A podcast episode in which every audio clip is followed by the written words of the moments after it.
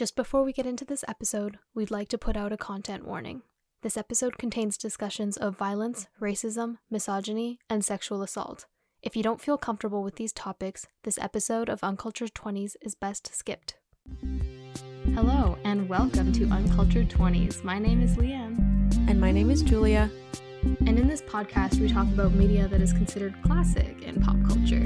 Think media people would say, You've never seen that, or you have to listen to that. How annoying is it when your friend constantly makes references to things you have no idea about? That's me, guilty as charged. We will be introducing each other to formative media and deep diving into new ones so that never has to happen again. Today, we're watching Pulp Fiction for the first time. Uncultured 20.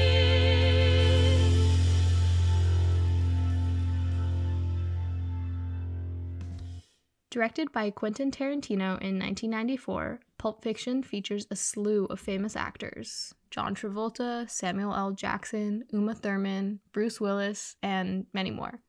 The title references mid century crime fiction magazines that are viewed as shapeless stories meant for female consumption. The film is separated into segments, placed out of order, and only making sense at the end.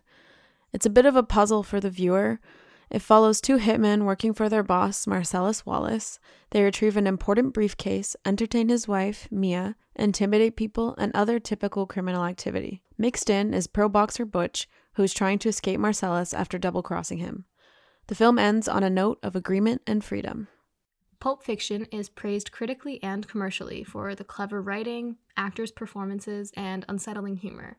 The film won the 1994 Palme d'Or and was nominated for seven Academy Awards and has also been called a cultural phenomenon. The literary inspired poster is everywhere, and Mia Wallace's bloody nose costume is a Halloween staple.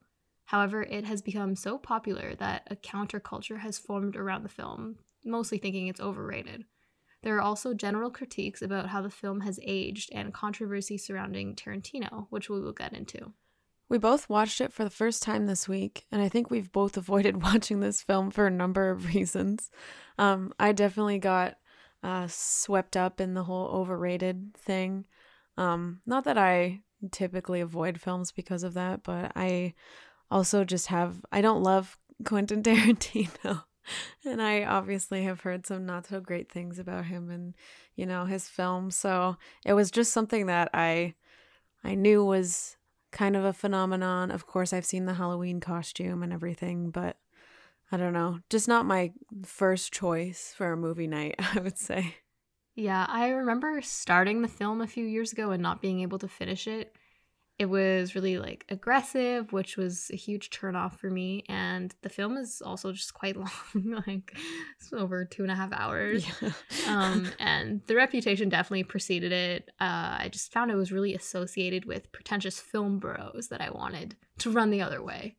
Film bro, as defined by Urban Dictionary, person who views themselves as a huge film nerd while having mostly surface level knowledge of movies their favourite movies include such underrated gems as The Dark Knight, Pulp Fiction, Inception, and Jurassic Park. We reached out on Instagram to hear some of your impressions, and here they were.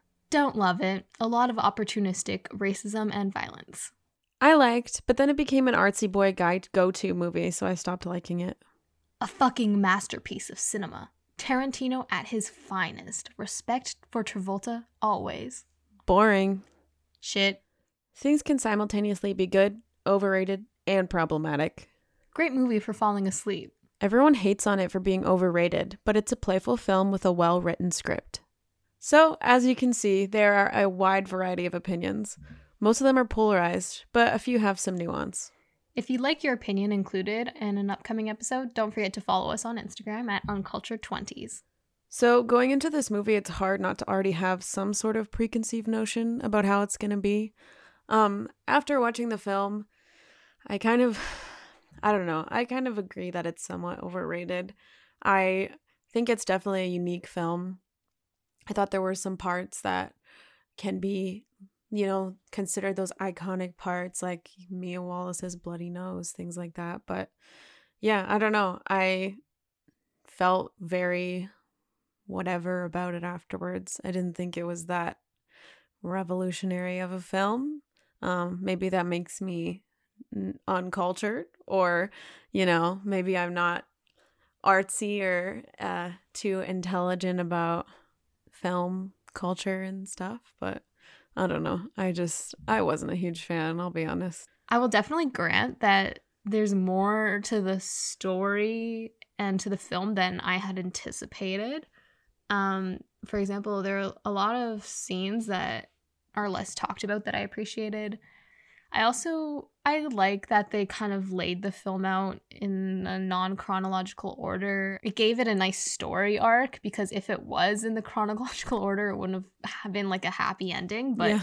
the way they laid it out gave it a more interesting story arc. I also liked the music, um, and there were also a lot of pop culture references and allusions throughout the film, which I thought was cool. Mm-hmm. I definitely agree with you about the story arc.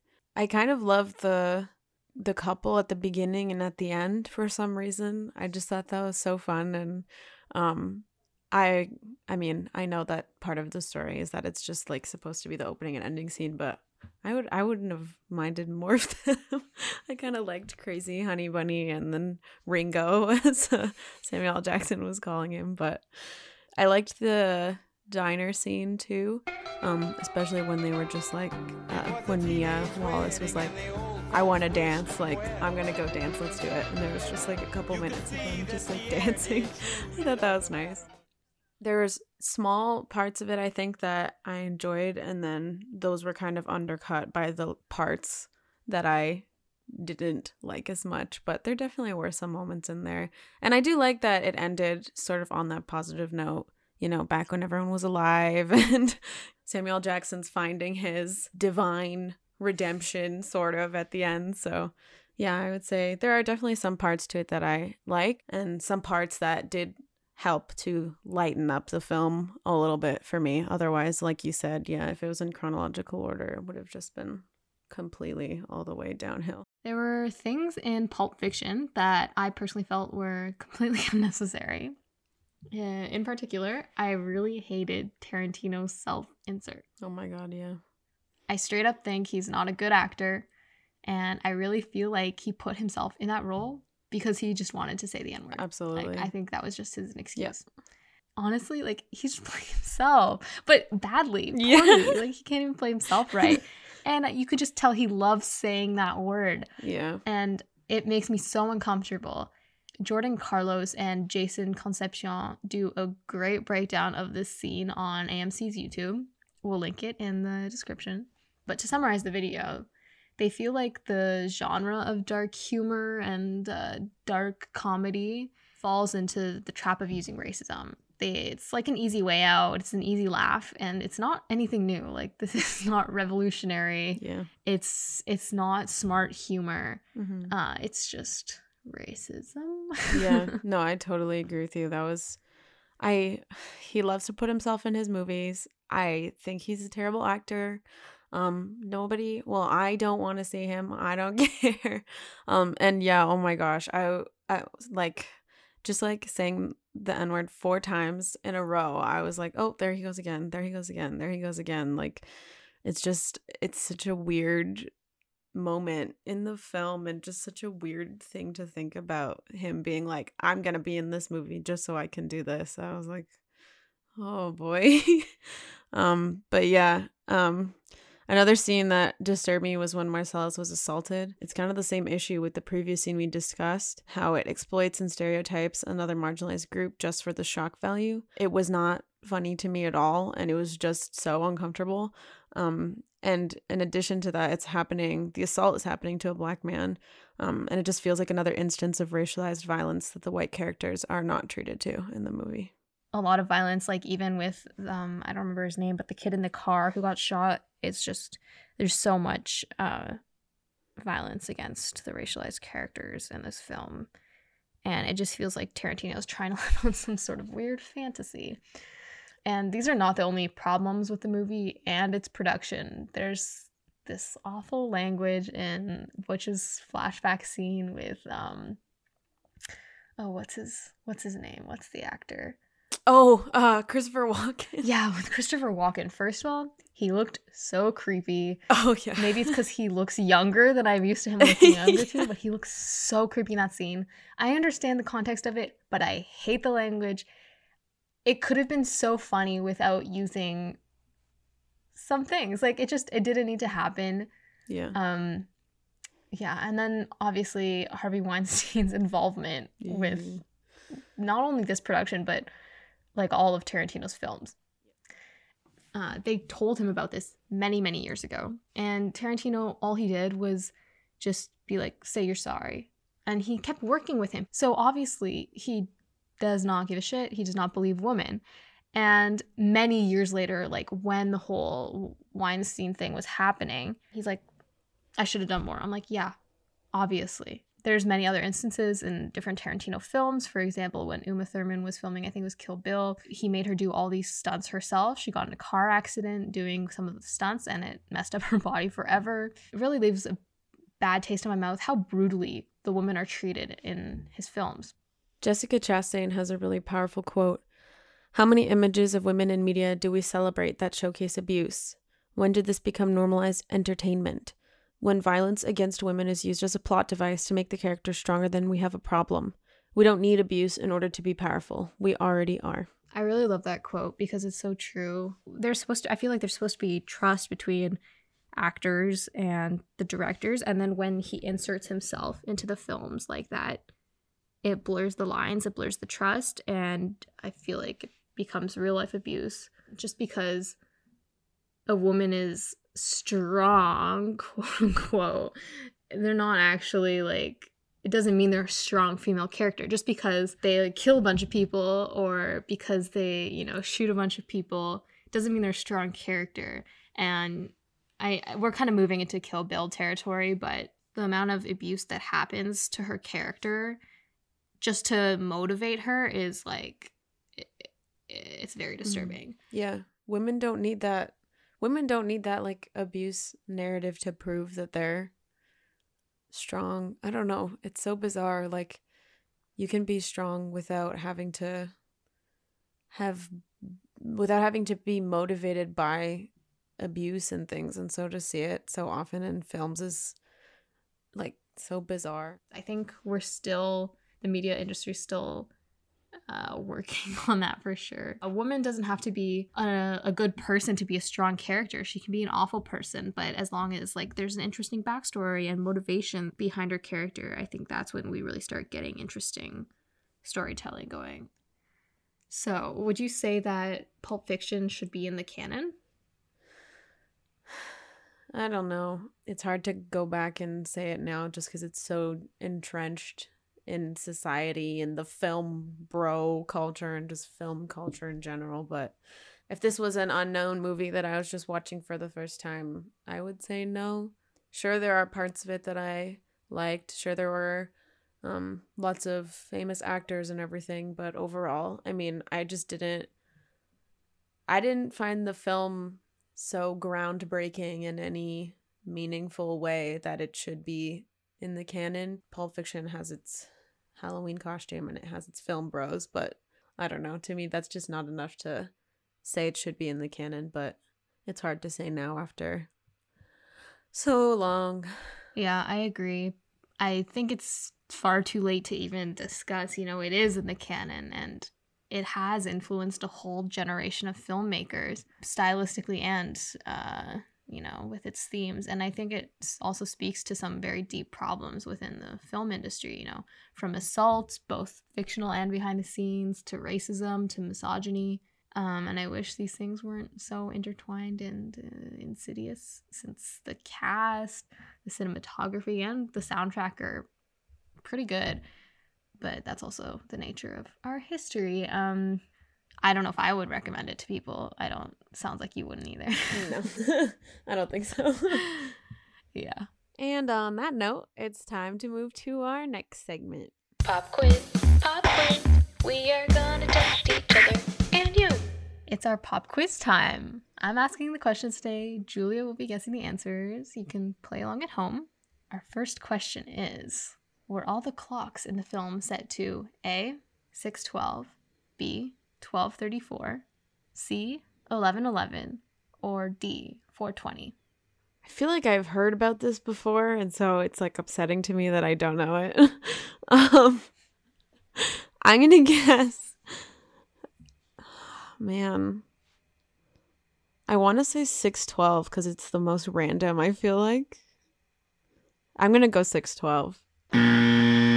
No. So the answer is 420. For real? Oh my gosh. I Yes. was like, what a joke. oh my gosh. That's hilarious. I know. Well, I guess there's a bit of a stoner element to the um to the film when they go to his apartment and stuff. Okay, second one. How many times is fuck said in the movie? A. 110. B. 420. C. 189 or D. 265. Okay, I'm to say it can't be 420 this time because that would be ridiculous. But I know that it's like some, I know it's a ridiculous number. I guess I'm to say 189. That's my answer. Oh my gosh, both wrong. I know. The answer is Tell me D, it's not 420. 265. Okay. I thought it'd be so Okay. funny if it was 420, but that would be a lot of uh a lot of F bombs. Well, that's okay. Better luck next time. Maybe next time. Dang. Okay. All right. So, how are you categorizing Pulp Fiction? Are you joining the cult? Adding it to the list? Or hiding the fans are after me? I'm feeling a bit weird about this one. Don't think I'll watch it again, so I guess I'll say hiding the fans are after me. Only because I am actually very scared of film bros and people who refuse to acknowledge the problematic undertones of this film. How would you go and categorize it? I think I have to agree with you. I will be hiding from the fans because it's not really something that I would choose to watch again, nor would I recommend it really to somebody. I guess I'm hiding too, you and me. Uncultured 20s is a film bro safe space. yes. no judgment here. I was curious about the um the chronological order, so I was searching up what the chronological what the chronological order was. And the, there was like a disclaimer at the top. It was like, unless you've seen this film three times, this order won't make sense. It's too um like it's too convoluted for like your little Just mind. It was it was Oh very God. it was so pretentious. This is not the first film that's changed the order of things before either. I know. I was like, But- you have got to be kidding me. That's so funny. We're really going to be hiding from the fans for real. People are out here, they're very serious about this film. This was a film that I was a little scared to dive into for the reasons that we just discussed, but I'm glad we did it. I'm glad we tackled it, and now we never have to Yeah. watch it again. Sounds good to me. And people can get off my back for critiquing him without having seen this movie because guess what? Seen guys? it now. Seen I it. can- my opinions are valid and they are based. Yeah, exactly. And that's it from us.